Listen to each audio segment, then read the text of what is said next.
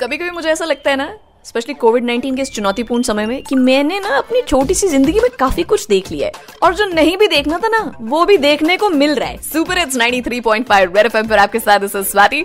Social से आप eyes on. जैसे ये देखने को मिल रहा है पैंडेमिक के टाइम पर, जहाँ पे पूरी दुनिया में लोग कह रहे हैं मास्क पहन लो, मास्क पहन लो। मेरे देश में लोग आज भी मास्क ऐसे लटका के घूमते अपने बाजू में जैसे कंगना हो, ब्रेसलेट हो या फिर बाइक का हेलमेट हो।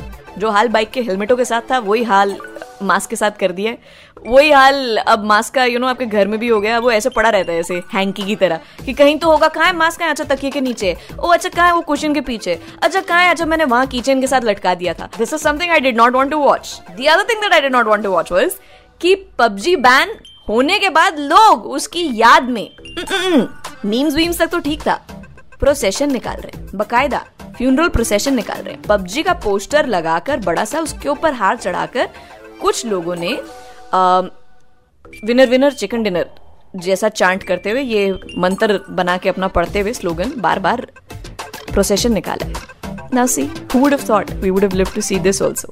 Rare FM पर आपके साथ, this is Swati. Swatgar86 is my Instagram handle. You can catch me there. बजाते रहो।